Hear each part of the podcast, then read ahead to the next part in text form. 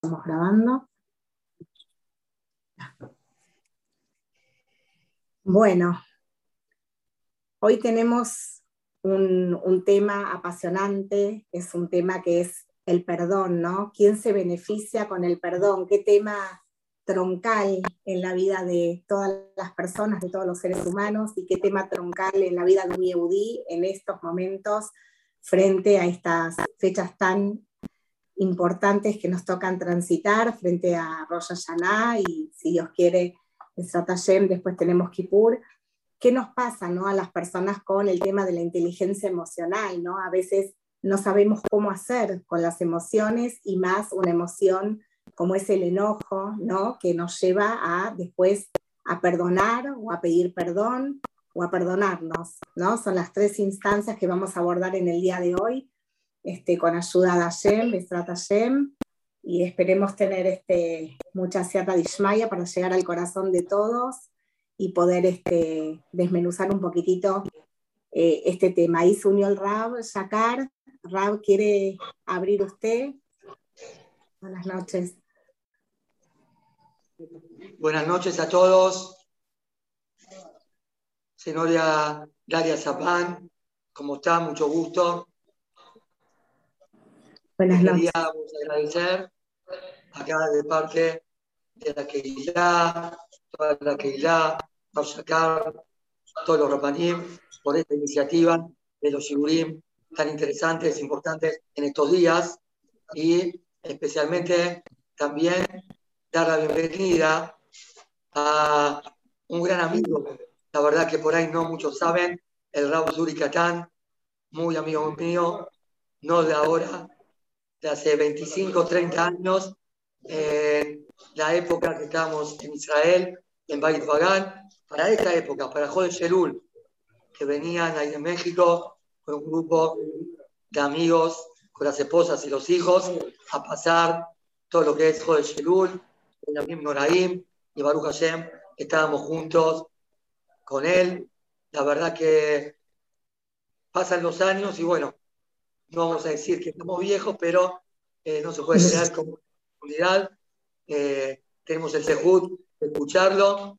La verdad, Rapsuri, eh, escuché, la verdad, varias veces, porque en casa lo escuchan, y otra cosa, otros lugares que lo escuchan, como la verdad de Ajizuka todos, de su Rayot, y bueno, Baruch Hashem, que ahora estamos formando parte de esta, de esta iniciativa, este proyecto tan importante.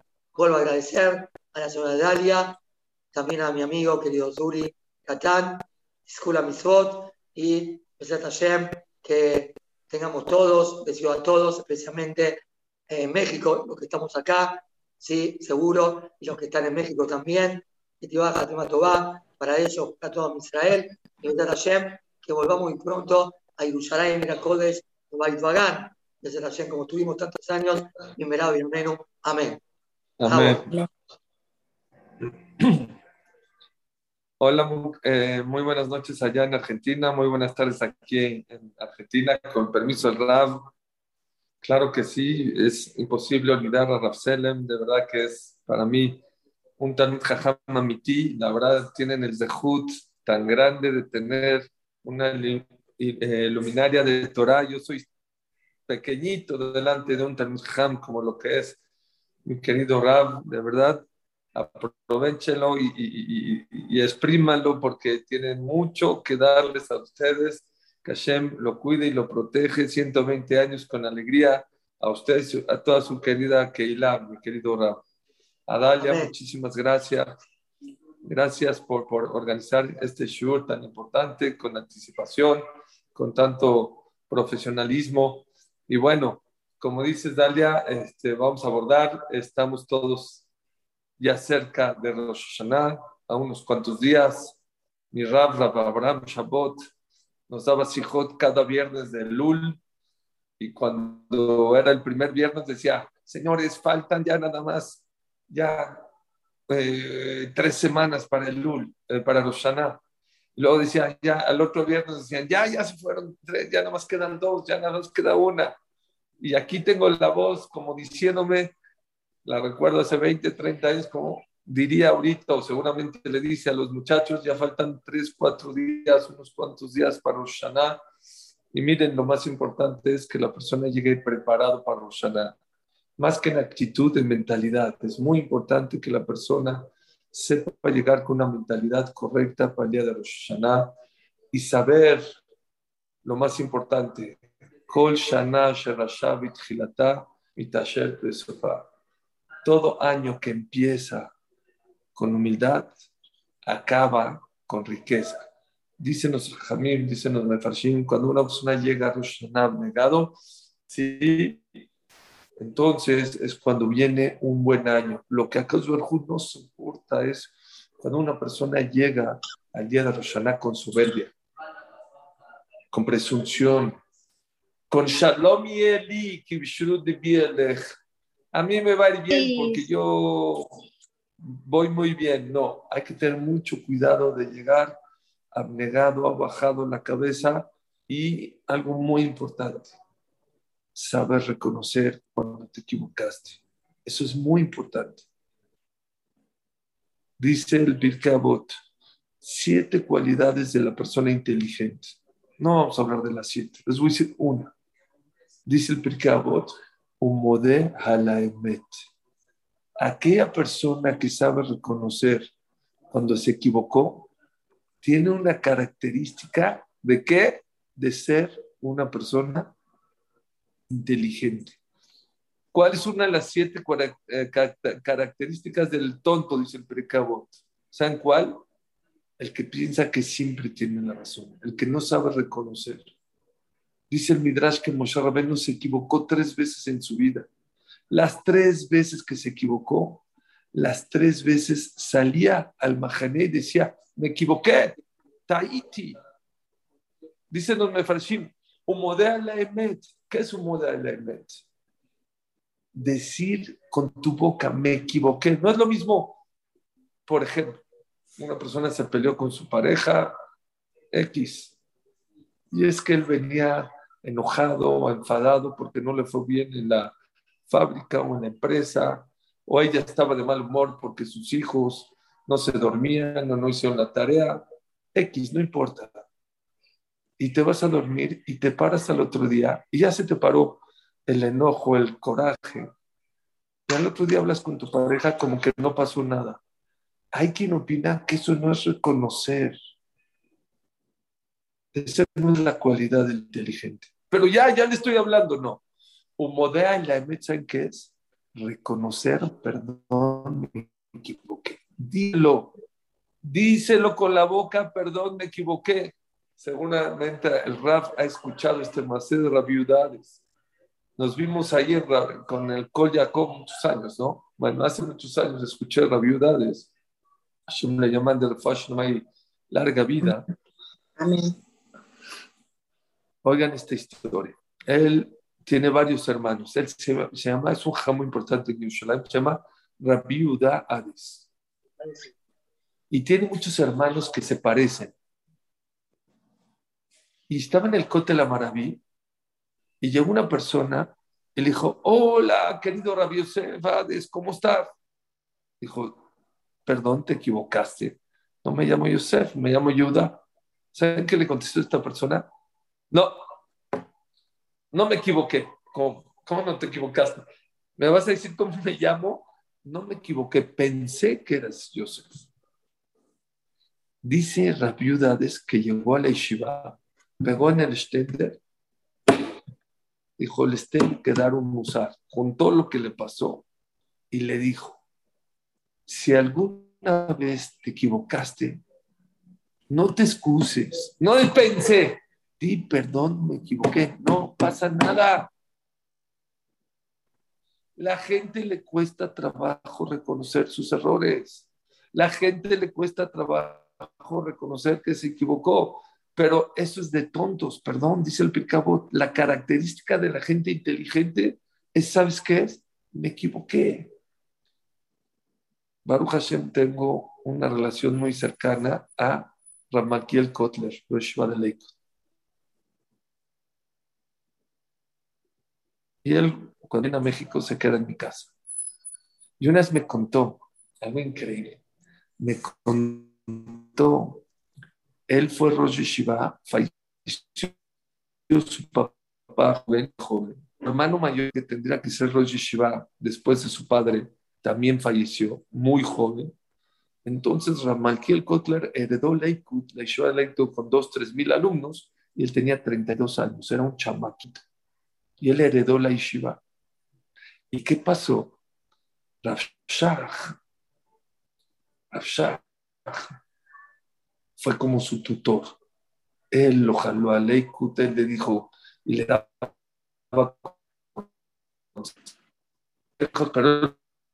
en, York, uno de los grandes líderes de Israel, me contó Ramalkiel que una vez lo mandó a llamar, que quería hablar con él.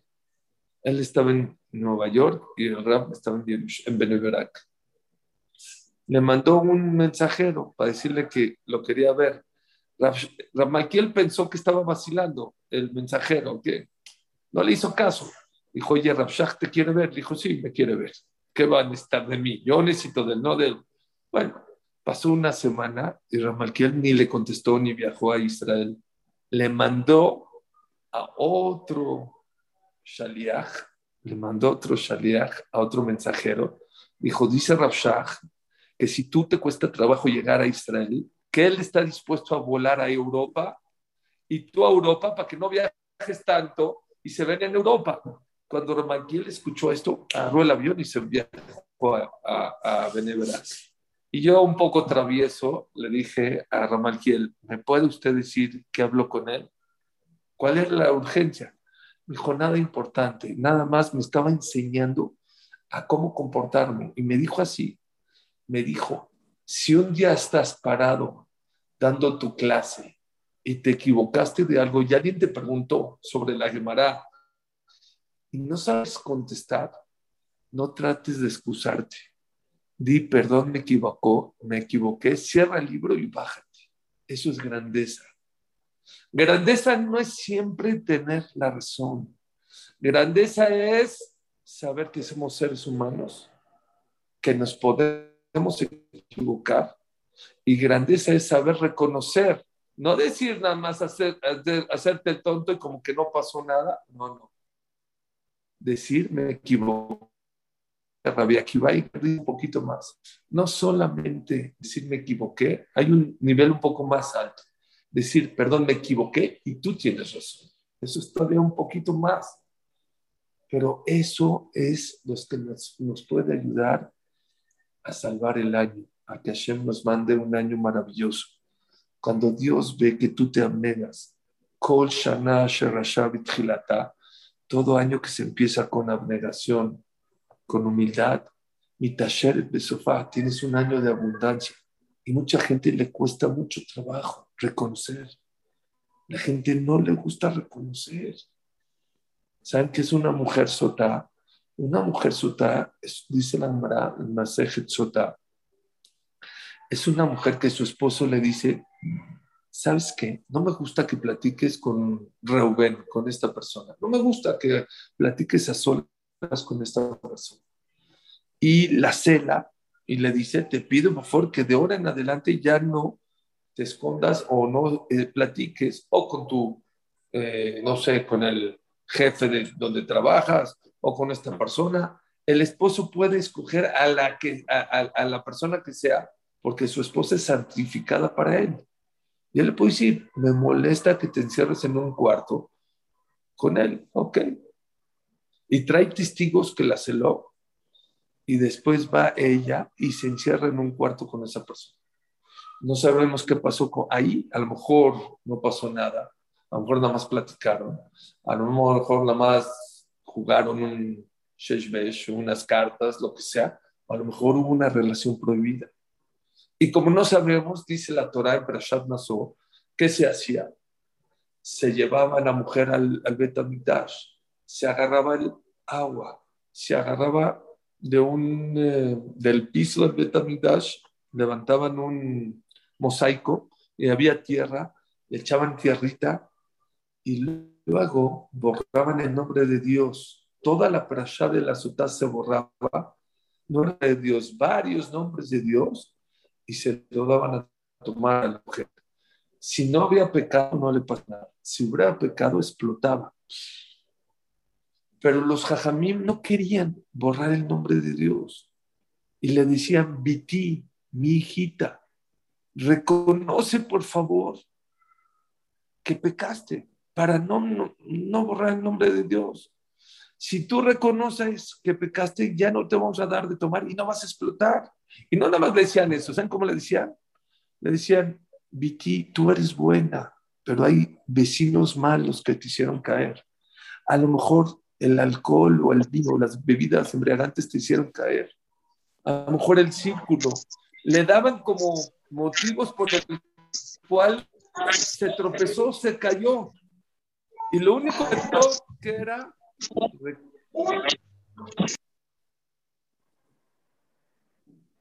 lo único que le pedía era reconoce que te equivocaste, es todo.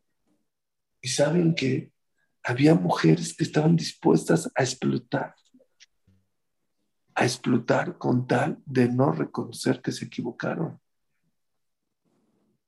Y eso nos pasa mucho. No explotar, Barminan, no somos mujeres sotar ni nada de eso. Pero muchos de los pleitos, me atrevo a decir que muchos de los divorcios que han pasado, ¿saben por qué han pasado? Por no tener el valor de decir, perdón, me equivoqué. Les voy a contar una anécdota. Antes, no sé si hay en eh, Argentina Starbucks, la cadena de, cafés, hay Starbucks, entonces no van a entender bueno. Esta anécdota no fue en Starbucks, ahorita van a entender por qué no fue en Starbucks. Había un grupo de amigos, llegaron a una cafetería y antes no había chai latte, café, cinnamon, café con whip, este, no sé cuántos eh, decenas o cientos de cafés hay. Había dos opciones cuando ibas a una cafetería, cafetería o café con leche o, té con limón, o café con leche o con té. Venía el mesero y les decía, usted quiere, por eso no fue en Starbucks, porque hay nada más dos opciones aquí, o café con leche o té con limón. Uno decía café con leche, el otro té con limón, café con leche. Había uno que estaba distraído, dijo, a mí tráeme un café con limón. Se equivocó, como cualquier ser humano, se equivocó. Todo el mundo volteó. ¡Eh! ¿Cómo café con limón? Se empezaron a reír. ¿Qué de haber dicho? Perdón, me equivoqué. Café con leche o té con limón. ¿Saben qué dijo?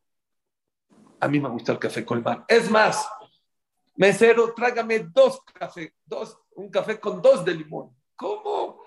a mí me gusta. ¿Y qué creen que hizo? Se tomó el café con dos de limón. Y ya veo muchas caras sonrientes. Qué tonto, ¿no?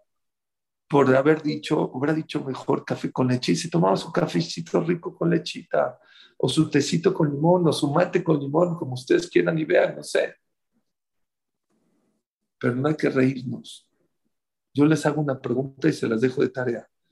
¿Cuántos café con limón nos hemos tomado en la vida? ¿Cuántas veces en la vida hemos tenido pleitos o hasta divorcios o dejar de hablar con la pareja un día o dos o una hora, no importa, por no reconocer, decir, perdón, me equivoqué? ¿Saben cuál es la frase más importante? La frase, yo, en mi jaburá de la Gemara, cuando uno, muchas veces en la Gemara discutes y uno cree que tiene la razón y luego le dice, mira, Rashi dice acá. Muchos dicen, bueno, seguimos. No, no seguimos. Eso es café con limón. Di, perdón, me equivoqué. Y ya en mi casa, con mis amigos, cuando alguien no quiere reconocer, ya le llamamos café con limón. Es café con limón, reconoce. La frase más importante en el matrimonio no es I love you. Pues aquí está el dinero, el gasto de la semana. Este es el primero. Pero el segundo más importante, ¿cuál es? No es I love you. Mucha gente dice, I love you. Es la... No. Dalia, cuando des coaching a parejas, enséñales, o seguro ya les enseñas, que la frase más importante del matrimonio, ¿saben cuál es? Perdón, me equivoqué. Saber pedir perdón. La gente no se imagina cuánta calidad de vida la persona puede tener cuando sabe reconocer sus errores. Ayer di un shur que se llama Escoge la vida. La Torah te pide, ¿sí? Jaim, escoge la vida. Pues sí, ¿para qué la Torah me dice escoge la vida? Claro que lo voy a escoger. No necesito que la Torah, según Rabenu es una de las 613 emisoras, escoger la vida. Obvio que la voy a escoger. ¿Saben qué les dije ayer? No es tan obvio. ¿Saben por qué? Porque mucha gente se confunde y no sabe qué es vivir. Hay gente que no vive, sobrevive. Y la Torah no quiere que sobrevivas. La Torah quiere que vivas. Hay parejas que no viven, sobreviven. Y no se los dije ayer, se los dijo a ustedes. Créanmelo, que uno de los motivos principales por qué la gente sobrevive en el matrimonio y no vive es porque no sabe, no tiene la valentía, la inteligencia y la fuerza de decir, perdón, me equivoqué. Porque si lo haría, viviría otra relación, no pelearía tanto. ¿Saben por qué? ¿Por qué no pelearía? Escuchen esto. Esta frase valió la pena que hiciste este show, Dalia, para que escuchen esta frase. Que siempre tus palabras sean dulces, por si algún día te las tienes que tragar. Y les explico. ¿Está buena la frase o no? Muy buena. Muy. Aparte, no se preocupen, señoras. Tragarse las palabras no engorda. Se van a quedar igual de flacas. No se preocupen. Pero escuchen esto, esto es muy importante, esto que les voy a decir. Cuando tú eres una persona que sabes reconocer cuando te equivocas y pedir perdón, vas a gritar menos, vas a explotar menos. ¿Sabes por qué? Porque si tú haces un coraje y gritas, sabes que mañana vas a tener que tragarte tus palabras y cuesta trabajo tragarte cuando haces tanto ruido y tanto eso. ¿Me entendieron? Entonces, eso va a ayudar a que explotes menos, a que grites menos. Porque mientras más grande sea tu coraje y tu enojo, más vas a tener que tener valentía para poder pedir perdón. Entonces, eso arregla tu matrimonio. Hay que aprender a pedir perdón a tus hijos. Hay veces, y se vale, estás enojada, estás en tus días, no te sientes bien, las hormonas, yo qué sé. Uno se portó mal, el otro se portó mal, el otro el calor, no importa. Y vas y regañas sin tener que haber regañado a tus hijos o te pasas de la mano. Al otro día, acércate y dile a tus hijos, oye, ayer te regañé, te pido una disculpa, no te debe haber regañado le estás enseñando a tus hijos a reconocer, a pedir perdón, a me equivoqué. No sabemos el valor de un perdón, no sabemos cuánto puede influenciar en los demás. Tengo un amigo que Baruch Hashem es muy exitoso económicamente, que vive en Nueva York. Escuchen esta historia. Llegaba Roshaná y dijo, Roshaná y Kippur, no me decir Roshaná, Kippur, y dijo, hay que hacer Teshuvah. Y parte de la Teshuvah es pensar a quién dañé, a quién lastimé, y pedirle perdón. Eso es Teshuvah. Benadam de Jabaró, no nada más tú con Dios, tú con tus amigos. Vean qué historia tan impresionante, por favor se sentó en su silla, en su mesa, agarró una hoja en blanco y dijo, a ver, ¿a quién lastimé este año? Pensó, pensó. A mi suegra, no, no es cierto. No dijo, ¿a quién, a quién, a quién, a quién? Ya me acordé. Ya me acordé a quién. ¿Saben a quién? Una vez fue a un banquete, a una boda, estaba atrás de un coche y, era una señora. Y no avanzaba y no avanzaba y yo quería entrar al estacionamiento la rebasó. Yo lo oí de su boca, este, la rebasó. No, de la boca de pero él estaba presente cuando lo contó en Europa. Yo fue un viaje con él.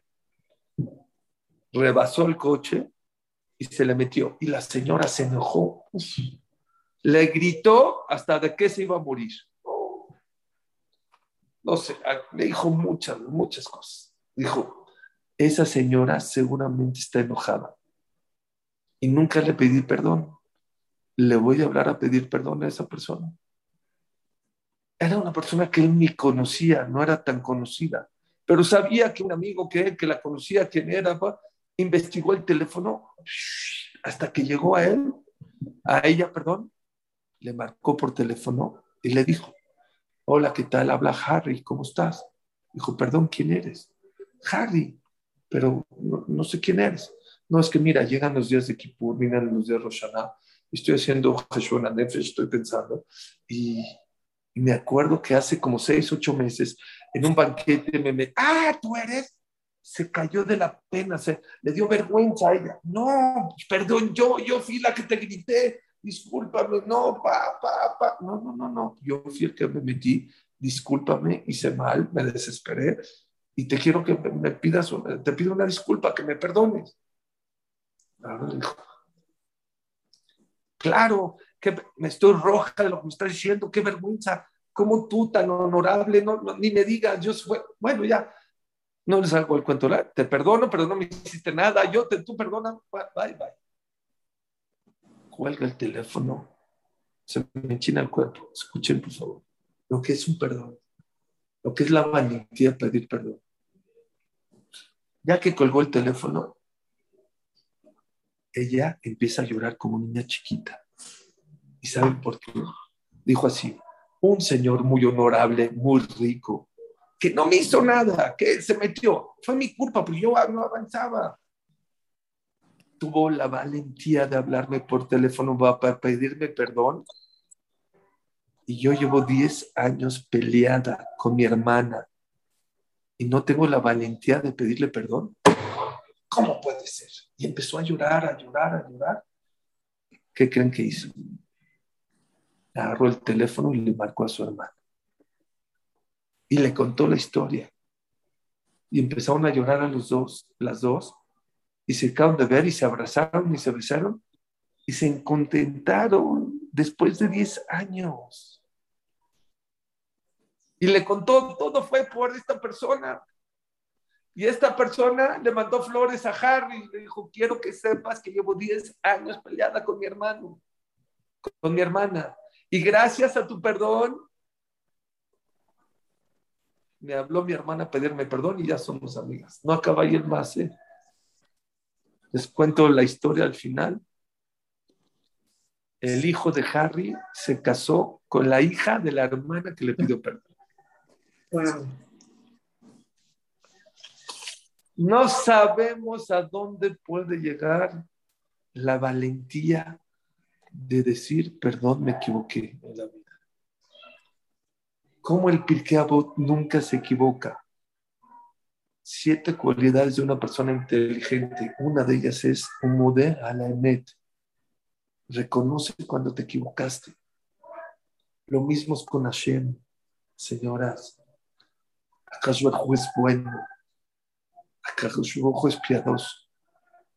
Pero imagínense ustedes, no sé si les ha tocado que de repente ven a una boda, a mí yo no sé, mis hijos dicen que yo no sé bailar, pero yo digo, cada vez que voy a bailar, me pisan el dedo. Cada vez. No pasa nada. ¿Sabes cuándo pasa, no pasa nada? Si se voltea el que te pisó y dice, oye, perdón, te pisé, aunque te deshizo el dedo, ¿eh? ¿Qué le dices? No, no te preocupes, a lo mejor te rompió el dedo y necesitas y eso. No pasó nada. Pero si viene uno, te pisa y se sigue de largo, te enojas. Oye, oye, oye, ¿por qué me pisas? Es lo mismo con Hashem. Hashem Kabehol, les voy a decir más todavía. Imagínense cuando la persona está en el Betacnesis. Le voy a decir más en hombres que en mujeres, porque es más, está más aterrizado. Imagínense uno está en, en, en en Kippur, en el Betagneset, y de repente le pisa el dedo a un, el pie a una persona. ¿Y qué dices? Bueno, perdón. Espérate, al que le pisaste el pie no era tu amigo, era el Señor muy honorable del Betagneset. ¿Cómo le pides perdón? No, perdón, perdón. No era el Señor honorable, era el más rico del Betagneset. ¿Cómo te volteas y le pides perdón? Uf, Señor, Señor, perdóneme, disculpa. No era el más rico, era el presidente del Betacneset.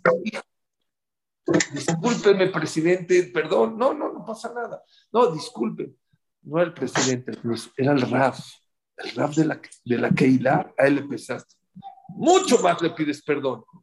No era el RAF, era Jajam o de Yosef, le pisaste el, el, pie chiquito. ¿Cómo le pides perdón? Y si era Buhatzira, mucho más, le besas los pies. Y si era el Gaón de Vilna, te echas al pie a pedirle perdón. Mientras más grande fue la persona que le pediste, aunque fue sin querer, no fue con querer. Pero ¿cómo te pones tú? De, Oye, discúlpame, de, de, verdad, perdóname, perdóname. Señoras, con querer.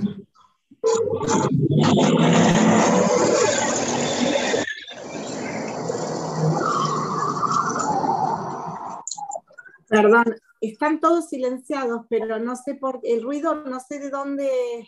Ah,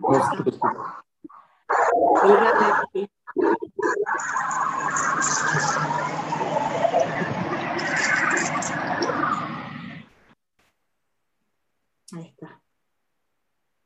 El tema es que ahí va, ahí va, un segundito. Ahí está. Ahí está. Ahí está mientras más grande sea la persona que le pisaste el pie, pues más tienes que pedirle perdón, más qué pena, ¿no? Es lo mismo con Akadosh Baruj Hay una pregunta muy grande. ¿Por qué primero, si yo fuera Dios, yo no soy Dios, pero si yo fuera Dios, yo hubiera puesto primero Kippur, que pidan perdón, y luego pondría Roshaná para que me juzguen. No primero juzgar y luego que me pida perdón. No, yo primero pediría que una fiesta de, del perdón y luego ya que venga el día del juicio, el día de Rosh Hashanah. ¿Por qué es a la inversa? ¿Por qué primero Dios nos dio Rosh Hashanah y luego Kippur? Les voy a explicar por qué, por esto que les acabo de decir. Rosh Hashanah, Rosh Hashanah es el día que decimos Melech. ¿Saben qué es Melech? Todo lo que tienes es gracias a él. Tu corazón late, gracias a Dios. Tus riñones funcionan, gracias a Él. Puedes ver, gracias a Él. Puedes comer, gracias a Él. Tienes hijos, nietos, gracias a Él. Tienes salud, gracias a Él. Tienes un coche, una casa, gracias a Él. Todo. Eso es Melech. Amelech Akadosh. El rey. Para poder hacer, pedirle perdón, primero tienes que ver a quién le pisaste el dedo. No es lo mismo que le pusiste el dedo a tu amigo que al rap de la Keilah, o a Jamo de Yosef, o al Gaón de Villa. A Kadosh Baruj ahora piensen en esto. No se lo pisamos una vez a Dios. ¿Cuántas veces desobedecimos a Dios en el año? ¿Cuántas veces? Y muchas veces, perdón, yo hablo para mí, no para ustedes, ¿Cuántas veces no fue sin querer, fue con querer? Sabías que lo estabas haciendo mal. Y Hashem, ¿saben qué te pide? Baja la cabeza. El primer paso de la Teshuvah, ¿saben cuál es? Ese. Perdón, me equivoqué. Reconocer. El segundo es dejar de hacerlo. El tercero, recibir sobre ti una cabalá de, de, ya no. Pero, pero el primer paso de la Teshuvah no es cambiar. Ni siquiera es cambiar. Es reconocer. Imagínense que yo ahorita necesito agarrar un avión a Buenos Aires. Quiero ir ahí presencial, ya no puedo por conocerlos presente y darles una clase o estar con ustedes o echarme un asado con ustedes presencial. Y me equivoqué. En vez de agarrar un vuelo a Buenos Aires, me fui a Montreal, a Canadá. Y a la mitad del vuelo me doy cuenta que no va hacia el sur, que va hacia el norte el avión. ¿Saben cuándo empieza mi regreso a Buenos Aires? No cuando llego a Montreal, compro otro ticket, me agarro las maletas, hago inmigración. ¿Saben cuándo empieza mi regreso? Cuando me doy cuenta que estoy en el avión equivocado. Ahí empieza mi regreso. Me falta, es un proceso. Todavía me tengo que aterrizar el avión, me tengo que bajar, tengo que comprar un ticket. Sí, pero ya comencé en mi regreso. Pobre de la persona que no se da cuenta que se está yendo hacia el norte. Y mucha gente no quiere hacer Teshuvah, ¿saben por qué? No quiere reconocer porque piensa, no, Teshuvah es hasta que cambie. No es cierto, no es verdad. Todo lo que hagamos de Teshuvah, dice el Mabit, sí, todo, todo, cualquier paso. Si no puedes hacer el segundo, el tercero, el cuarto, cambiar, recibir sobre ti, dejar, reconoce que estás equivocado. Eso es Kippur y eso es Roshaná. Pero tienes que saber a quién estás pecando. Qué importante es reconocer, decir a Hashem que Dalim o Krashim le da la teja como pobres y paupérrimos. ¿Saben qué es paupérrimo? El pobre de los pobres. Llegamos de ti porque aquí yo les digo, es muy difícil que la persona pase el juicio sin hacer teshuva. ¿Quién puede pararse al día? Yo cumplí, yo hice lo que tú me ¿Quién, ¿Quién puede pararse así? Muy difícil. Baja la cabeza. Baja la cabeza con tu pareja, baja la cabeza con tus amigos, baja, piensa. Les voy a decir que Teshuvah. Hagan como Harry, mi amigo de Nueva York, hizo. Agarren una hoja blanca y digan así, como amiga, ¿cuál fue el error más grande que hizo? ¿A quién lastimé? Y agarren el valor y marquen por teléfono y decirles, me equivoqué. Perdón, me equivoqué, me pasó esta situación, pero estoy, eso les puede salvar el año, eso les puede traer mucha verajá Cuesta trabajo. Yo no digo que no, pero acuérdense, toda aquella persona que me bater, que agacha la cabeza delante del otro, Dios lo premia. Me bater la persona que cede la vida. Es que porque yo le voy a pedir perdón, que ella me pida perdón. No pelees en esto, baja la cabeza y tú da el primer paso. Haz mi caso. ¿Saben quién lo dijo? Rav Shach y Rav Steinman. Fueron dos hombres que fueron los líderes de Clan Israel y los dos vivieron más de 100 años. Y los dos llegaron a su conclusión de su vida. Rav Shach dijo, si algo aprendí en la vida es que el que cede la vida no pierde. Rav Steinman dijo, Nara Iti fui joven y también fue anciano. Velorra iti, y nunca vi una persona que se dio la vida y perdió. Siempre ganó. Siempre que cedas en la vida, no vas a perder, vas a ganar en la vida. Les voy a contar unas dos, tres historias rápidas. ¿Qué horas son? Nada más déjame, tengo que dar rápido. Ok, rápido, cinco minutos. Nos quedan cinco minutos. Escuchen estos más de cómo el que cede nunca pierde. Me encanta contarlos porque tienen mucho usar. No es directo con perdón, pero habla de ceder. Pedir perdón es ceder. Ceder tu orgullo. Ceder tu tener valentía, acercarte, pedirle perdón. Es ceder. Es ceder eso. En una ocasión, había dos cuentos rápidos. Llegó un din con Rabshah. ¿Qué pasó? En que hace mucho calor, mucho calor. Pero Baruch Hashem, la que la compró aires acondicionados. Después de 50 años, aires acondicionados para... Pero no son los aires acondicionados que nosotros tenemos aquí en las casas, que no se oye nada. De esas, de esas que hacían mucho ruido había un problema. El Gabay del Betacneset dijo al Hazán, gracias por ser Hazán de Roshanay por 50 años, este año no podrá ser Hazán. ¿Por qué? ¿Qué hice? porque tu voz es muy buena, pero es muy bajita. Y ahorita con los aires acondicionados que pusimos, no se va a oír tu voz. Como no se va a oír tu voz, ya no, este, ya no vamos a poder ponerte Hazán. Él dijo, espérame, ¿y 50 años cómo hicieron sin aire acondicionados? Otros 50, apaguen el aire para que se oiga mi voz. Dijo, sí, pero antes no teníamos aire acondicionado. Ahorita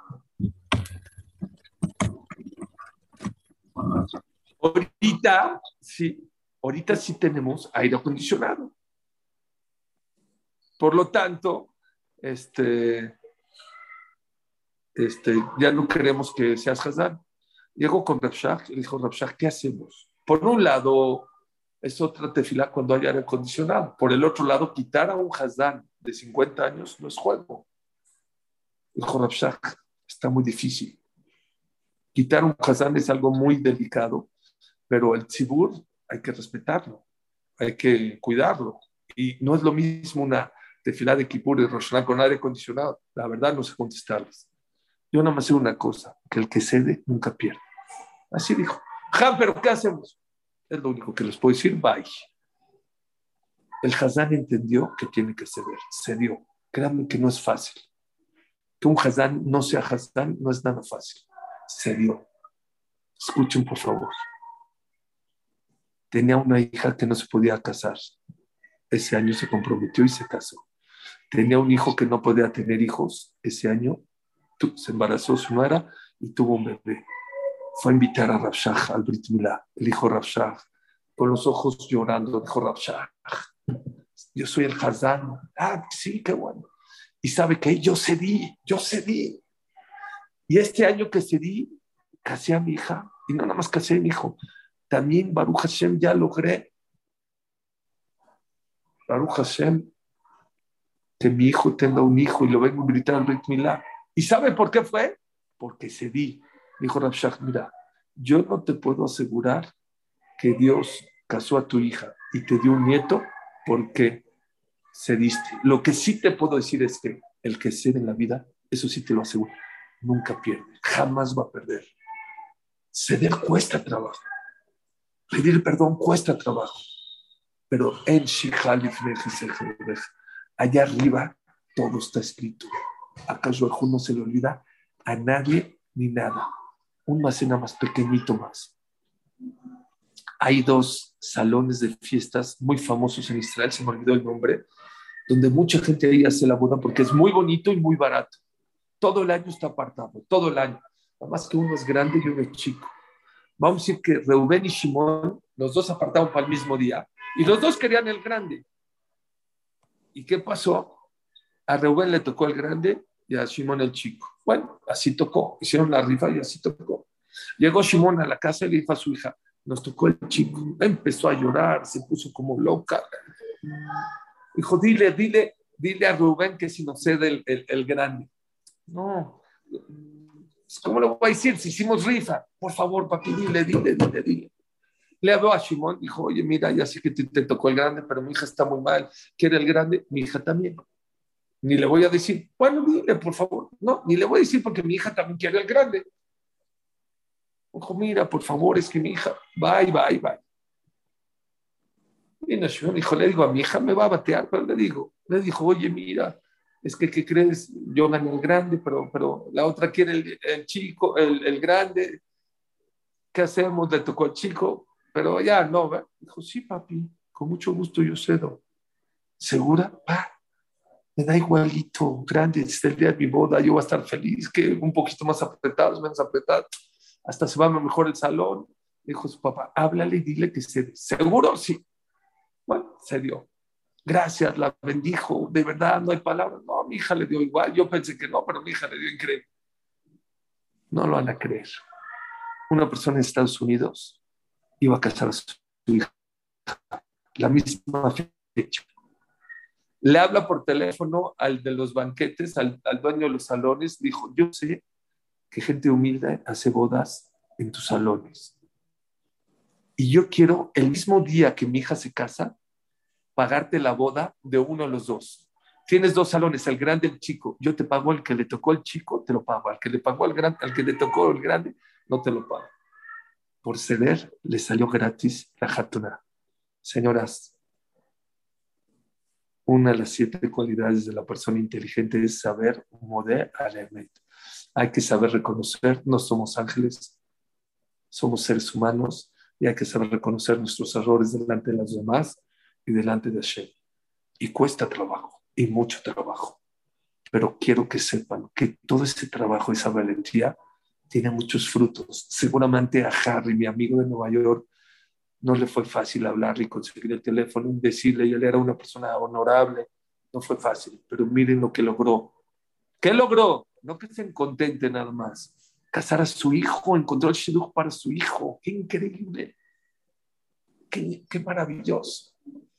Aprenda a ceder y estoy seguro que por el dejud de esta, de esta clase, nada más por reflexionar y pensar, Hashem nos va a mandar Shana, Tova, larga vida, éxito y Bezrat Hashem, que todo lo que pidamos a Hashem nos conceda rápido y fácil. Perdón que me tengo que salir, eh, Dalia, pero tengo que dar no, mi hija y otro Por favor, por favor, que no sea por Las dejo en súper buenas manos. Y perdón si hubo algo de ruido, pero estoy aquí en la Yeshiva, no pudo darlo más que en este lugar y hay un poco de ruido, pero bueno. Este... No hay este, problema. Muchas gracias, eh, Jaja, muchas gracias por siempre estar dispuesto a enseñarnos tantas cosas. Yo estoy en el grupo de su Zoom, de su Shurim, son uno mejor que el otro, no tienen desperdicio. La que quiere me, me pide, me, les paso el contacto para que se con, estén en, en, la difusión del RAB y agradecerle por tanta, tanta generosidad como siempre, Jajam, que tenga un Shanato Baumetuká, que todas sus tefilot sean escuchadas y concedidas para bien de Karov con toda su familia. Amén. Igualmente a ustedes y a ti, Dalia, en especial por haber organizado este show. Que todo lo que pidas Hashem te conceda rápido y fácil, mejor de lo que te imaginas. Nájate tus hijos, Amén, amén. Gracias, jaja. Muchas gracias. No tenga gracias a todos por conectarse. Que Hashem los bendiga a todos. Bueno, buenas noches a todas las que no las saludé cuando empezamos. La verdad que después de estas palabras tan conmovedoras del, del jajam, espero poder eh, darle una vueltita de tuerca desde el coaching ontológico, cuál es la visión ¿no? de lo que implica para nosotros el perdón. Em, sabemos que, em, que, bueno, que no nos queda mucho tiempo, yo voy a tratar de sintetizar la idea, la que no se pueda quedar, me pedirá la grabación después. Eh, voy a tratar de dar los conceptos más, más importantes. Una de las cosas que es importante de lo que el rabbi estaba hablando es cuánto se pone en juego nuestro ego. ¿sí? Todas las personas, eh, algunas más conscientes, otras mm, no tan conscientes, eh, a veces decimos, pero si yo tengo razón, si, eh, y, y, traen evidencia, ¿no? Entonces te empiezan a decir, hay cosas que realmente no se pueden perdonar. Entonces, tenemos que saber que el tema del, de, digamos, de lo que es el enojo no es ni más ni menos que una emoción más. Al igual que todas las emociones, eh, es una emoción por ahí que preocupa mucho, digamos, a la humanidad, porque por lo general nosotros los seres humanos, frente al enojo, frente, a, digamos, a, a un malestar o una situación determinada con algún familiar, con algún amigo, como dijo recién el rap, dos hermanas que por 10 años no se hablaron, eh, tenemos lo que se llama la ignorancia emocional, que es lo contrario a la inteligencia emocional. ¿Y de qué habla la inteligencia emocional? Justamente habla de poder distinguir qué es lo que este enojo me viene a hablar, de qué me viene a conversar este enojo, para a posteriori, digamos, una vez que lo distingo, decir, bueno, ¿cómo lo gestiono? Es decir, ¿qué hago con este enojo? ¿Cómo hago para poder pasar a la parte funcional, a la parte ecológica para mí? O sea, ¿Qué voy a hacer con esta situación? Estoy trabada y enojada con alguien. Entonces, em, después cuando termino trato de leer el chat, perdón, pero no puedo responder. Quiero tratar de avanzar un poquitito con el concepto para que se lleven, digamos, las dos partes, la parte, digamos, de Torah y la parte también del coaching ontológico. Entonces, lo que tenemos que saber que cuando nosotros hablamos de, de, de pedir perdón o de perdonar a alguien, es un acto declarativo, declarativo porque lo digo, porque lo puedo poner en palabras, y es un acto, digamos, de liberación personal, es una situación que nos libera a nosotros, digamos, de, digamos, una cadena de un, peso que venimos cargando, digamos, que, nos, que lo venimos, nos tiene a nosotras tomadas ese enojo. Es decir, estamos en un papel por ahí, si se quiere, de víctima o por ahí de, de queja o por ahí de resentimiento, en donde siempre nos es más fácil ver lo que el otro se equivocó, lo que el otro tiene la culpa. Y acá hay un par de preguntas que me gustaría también poner, digamos, en manifiesto para que se puedan llevar. Si lo que yo quiero es tener la razón, si lo que yo quiero es demostrar que el otro es el que está equivocado, o si lo que yo quiero es curar, sanar ese vínculo que por ahí, como bien trajo el Rab en el ejemplo, eh, dos hermanas ¿sí? estuvieron 10 años sin hablarse. Digamos, una vez no se da cuenta, ¿no? Pero se nos va pasando la vida y guardamos y acumulamos enojos. Y ese enojo que se va acumulando, que no es asistido, que no es de alguna manera eh, tratado, ¿no es cierto? Cuando se acumula ese enojo, pasa de una emoción que es, digamos, el enojo, a lo que se llama el resentimiento, que es ya un estado de ánimo, que es algo más profundo y más complejo que una emoción que uno puede distinguirla y gestionarla. Entonces, lo primero que tenemos que saber es que todos somos imperfectos, que todos nosotras en algún momento necesitamos perdonar o que nos perdonen, que todas pasamos por situaciones en las que nos equivocamos, sí, somos todos imperfectos, como dijo el Rab, ninguno eh, va por la vida diciendo yo eso, eh, eh, estoy impecable, digamos, llegamos a Rosh Hashanah, como dijo el Rab, haciéndote Teshuvah. Y lo primero es reconocer y asumir que me pude equivocar o que me equivoqué. Y no tiene nada de malo ni de indigno, ni al contrario, habla de la grandeza de la persona de poder tener esta reflexión y esta posibilidad de poder verse sí a sí misma y poder, digamos, de alguna manera aceptar que uno se equivocó y que uno necesita revisar lo que le está pasando. Otra de las cosas que es importante entender en lo que es, eh, digamos, el tema del perdón, es el tema de la aceptación. Cuando hablamos de aceptación, implica no solamente aceptar, digamos, que el otro se pudo equivocar o aceptar que yo me equivoqué, sino también tiene que ver con poder, de alguna manera eh, sana, ecológica, con humildad, hacer un reclamo al otro. Es decir, yo, cuando yo perdono, no es validar al otro desde un lugar ingenuo, desde decir, bueno, te perdono. No, no, no, es puertas para adentro realmente perdonar.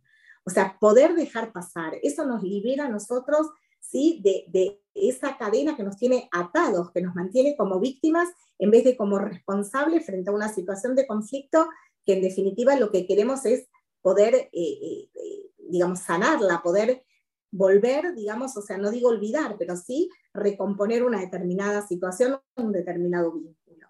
Entonces, poder hacer un reclamo desde un lugar no de desde un lugar de dañar al otro, decirle, ¿por qué vos hiciste esto? ¿Por qué vos hiciste lo otro? Eso no es ni más ni menos que castigar a la otra persona. Y castigando al otro no vamos a lograr nada. Se trata de poder hacerle saber al otro cuánto impactó en mí el daño de lo que pasó, de lo que me hizo, ¿sí? sea cual fuera la situación.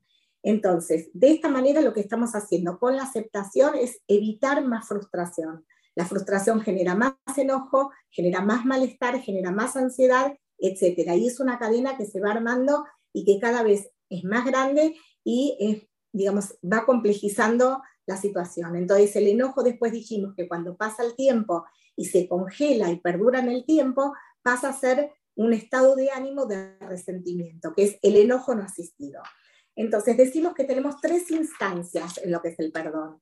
Te pido perdón, te perdono y me perdono, porque muchas veces el enojo es con nosotras mismas. ¿Cuántas veces nos pasó que estamos enojadas con nosotras frente a una situación cotidiana, que no pudimos cumplir determinadas cosas que nos propusimos o que no pudimos este, eh, eh, no sé, eh, afrontar determinada situación y estamos enojadas con nosotras mismas y somos sumamente exigentes en, ese sentido. Por ahí no somos permisivas o, nos estamos a nosotras mismas culpando de algo que obviamente hicimos lo que pudimos y con los recursos que teníamos en ese determinado momento. Entonces, también entender que, digamos, cuando nosotras decimos perdón, decimos que es un acto declarativo de liberación personal, porque nos estamos sacando, estamos liberando, rompemos esa cadena que nos tiene atados y que estamos culpando al otro ¿sí? lo estamos culpabilizando de que él es responsable de una determinada situación.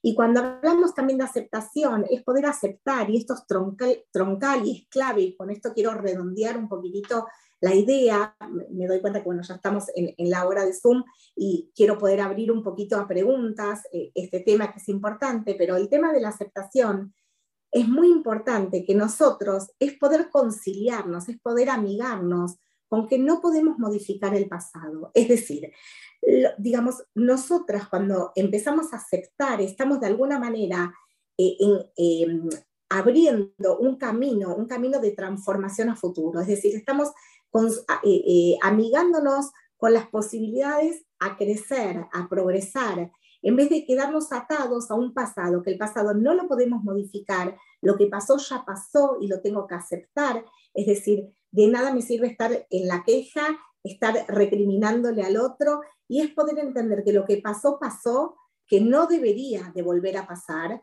y que por otro lado estamos cerrando una historia del pasado. Y esto es troncal, esto es importante en el tema del perdón, porque tenemos que saber que el perdón es la llave, digamos, y es el vehículo a la felicidad, es lo que nos abre las posibilidades de nuevas percepciones, ¿sí? de dejar miedos, de dejar eh, nuestros juicios, nuestras ofensas a aquella persona que culpamos por algo que nos sucedió, que nos pasó, o lo que le hiciste a mi marido, lo que le hiciste a mi hijo, lo que le hiciste a whatever, a quien sea.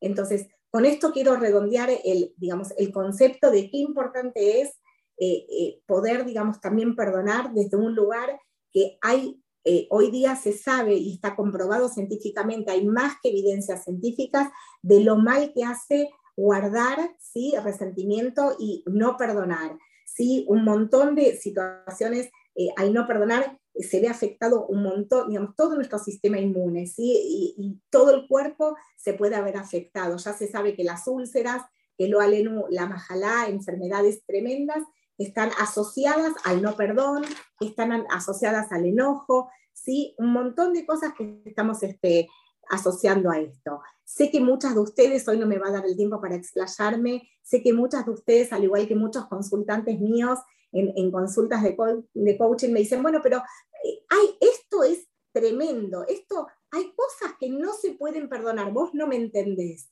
¿sí? Esto muchas veces la gente viene con, esto. Y tenemos que saber que la, la, persona que no perdona se resiente. ¿sí? Los corazones que no perdonan contaminan el presente, lo contaminan con situaciones y con dolores y con historias no sanadas.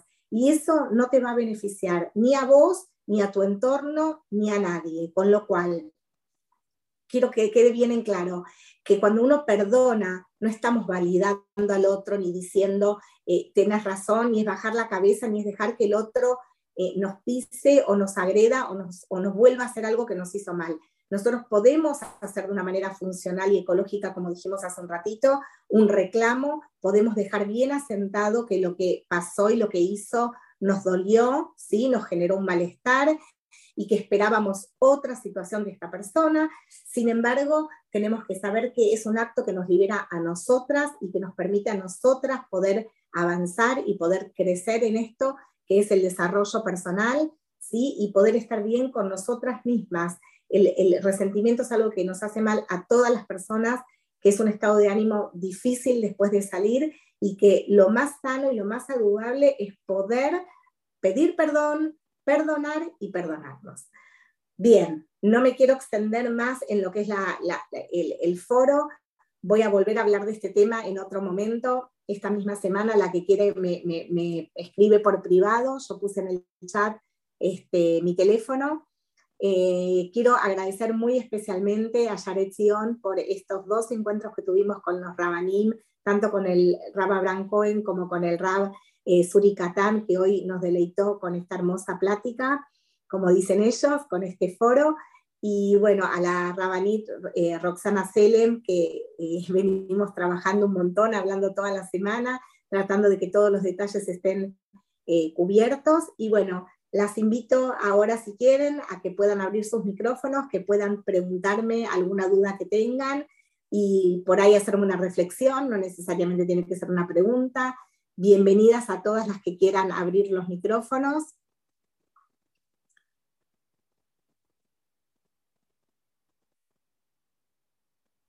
Ahí de silencio. A ver. Em,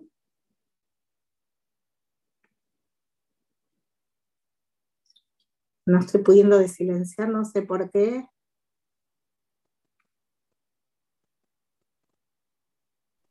Dalia, cada uno que quiera hablar puede abrir su propio micrófono, así que bien, quiera excelente. directamente. Excelente. Bueno, me encantaría escucharlas. Este, a la que quiera compartir alguna reflexión, eh, yo mientras voy a ir leyendo un poquitito el chat. Así que bienvenidos, es un espacio para que puedan en este momento eh, traer las preguntas que tengan con mucho gusto.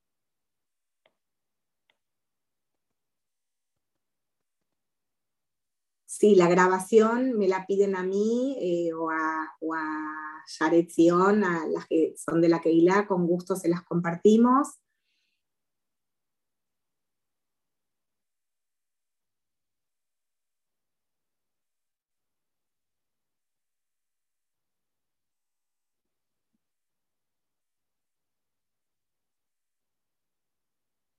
Acá hay una pregunta por privado que tiene que ver con la infidelidad. Em, bien.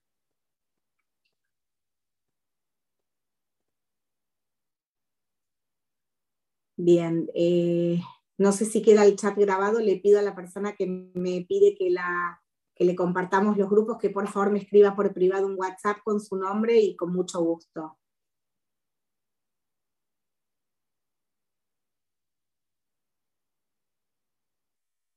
Ahí le mando un mensajito también se ve el papá al, al jajam, qué lindo. Bien. Esto de perdonar o hacernos perdonar es para Goim también. Bien, ahí, ahí voy a responder. Bueno, em, bien, yo creo que hay un montón de temas que tienen que ver con lo individual y que cada caso merece ser tratado con su RAB en particular. Eh, temas de infidelidad, yo en lo particular eh, he trabajado en, consulta privada.